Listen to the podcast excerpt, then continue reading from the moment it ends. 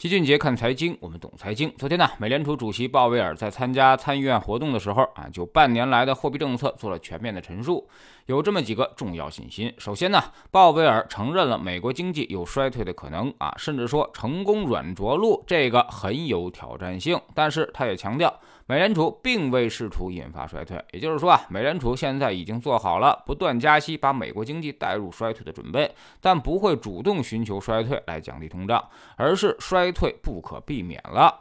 那么，如果美国经济衰退的话，美国这次熊市可能会从小熊市转化为大熊市。大熊市的话，那就基本下跌百分之五十起了。也就是说，标普五百指数可能要跌到两千四百点，现在呢是三千七百九十五点，所以后面可能还有很深的跌幅。这个杀伤力可能不容小觑。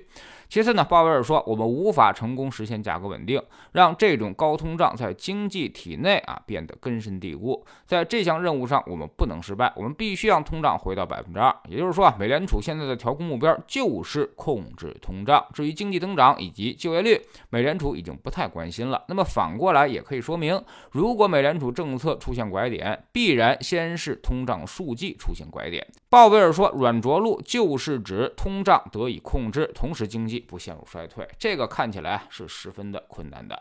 第三呢，就是过去一年通胀显然令人意外的上行了啊，那么未来呢，可能还有一些进一步的意外，因此我们需要灵活应对未来的经济数据和不断变化的前景。这句话里面最重要的一个词叫做意外。这个意外其实大家都懂，对于美国而言就是俄乌战争。没想到俄罗斯会这么刚啊，所以纯纯的搬起石头砸了自己的脚，不得不承受通胀带来的痛苦。如果没有这场战争，估计原油价格早就回落了，整个全球的通胀也早就回落了。那么既然战争美联储没办法预计到未来会不会登大爷再惹点什么幺蛾子呢？啊，这些都未可知。估计鲍威尔心里也苦。登大爷这个屁股实在是不太好擦，甚至鲍威尔也吐槽，美联储加息不会降低汽油价格，美联储无法判断石油行业竞争行为，对于打压油价这个事儿，美联储实在无能为力，美联储无法专门影响能源通胀。第四呢，美联储预计啊，到年底的时候，整体利率至少超过百分之三，甚至会达到百分之三点五的水平啊。今年要完成绝大部分的加息，而七月份可能依旧还要再加七十五个基点，然后就是九月份。也就是说啊，三季度的时候可能是美联储非常集中的加息时间段啊。再叠加上美国的财报季的影响，其实海外市场并不乐观，甚至大家都是如临大敌。当然，这也不一定完全都能够实现啊。美联储向来都在进行。预期管理，简单来说就是先把狠话给放出去，然后能怂的时候尽量怂一些。不过呢，如果利率真干到三点五以上，那么就意味着这是二零零八年金融危机之后最高利率水平，甚至还高出了一个百分点。而抵押贷款利率也已经接近了百分之六啊，创出了新高。美国楼市降温的速度是非常明显，整个经济活动也遭遇到了抑制。更要命的是，二零零八年之后，美国股市持续了十四年的牛市基础啊，那么基本上就不复存在了。所以这一波调整的周期可能会相当漫长。从美国股市历史规律来看，往往是十几年大牛市之后，通常都会跟一波十几年不涨。比如奔腾的二十年代，颗粒值繁荣之后，三十年代、四十年代都很糟糕。五十年代到六十年代，战后复苏一。一波特大牛市起飞啊！七十年代因为大的滞胀，整体又趴窝了。而八十年代恢复上涨，互联网加信息产业革命啊，一直涨到了两千年。然后就是两千年科网泡沫破裂，直到二零零九年也是十年不涨，从二零零九年一直涨到现在。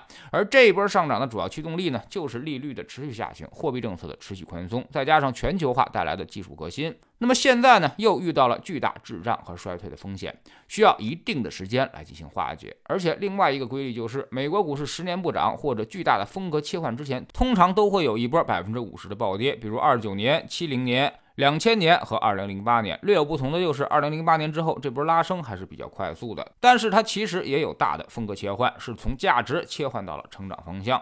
所以未来美国市场啊存在着巨大的不确定性。美国也是全球流动性的主宰，它那边如果出问题，肯定对于全球经济会产生重大影响。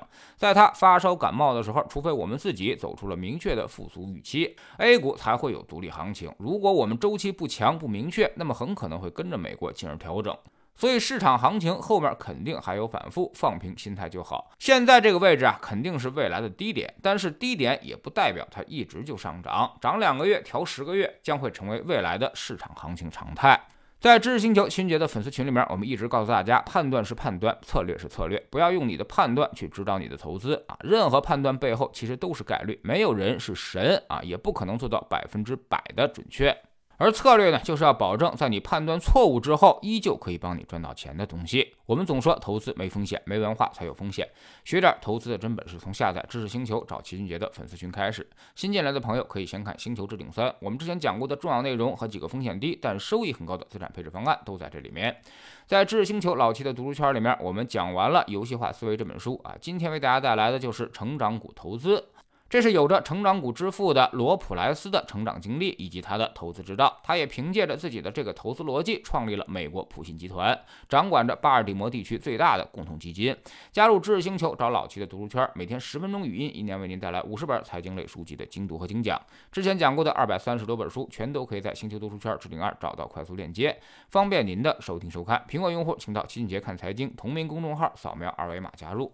三天之内不满意，可以在星球 PP 右上角自己全额退款，欢迎过来体验一下，给自己一个改变人生的机会。老齐的新书就叫做《齐俊杰看财经》，正在京东和当当火爆发售。这本书呢，也是我们多年经验和绝招的总结，包括了定投、周期、估值、配置的方法和思路，都在里面有深入讲解。喜马拉雅的小伙伴可以在 APP 顶部搜索栏直接搜索“齐俊杰的投资书友会”，老齐每天讲的市场策略和组合配置，已讲过的书都在这里面。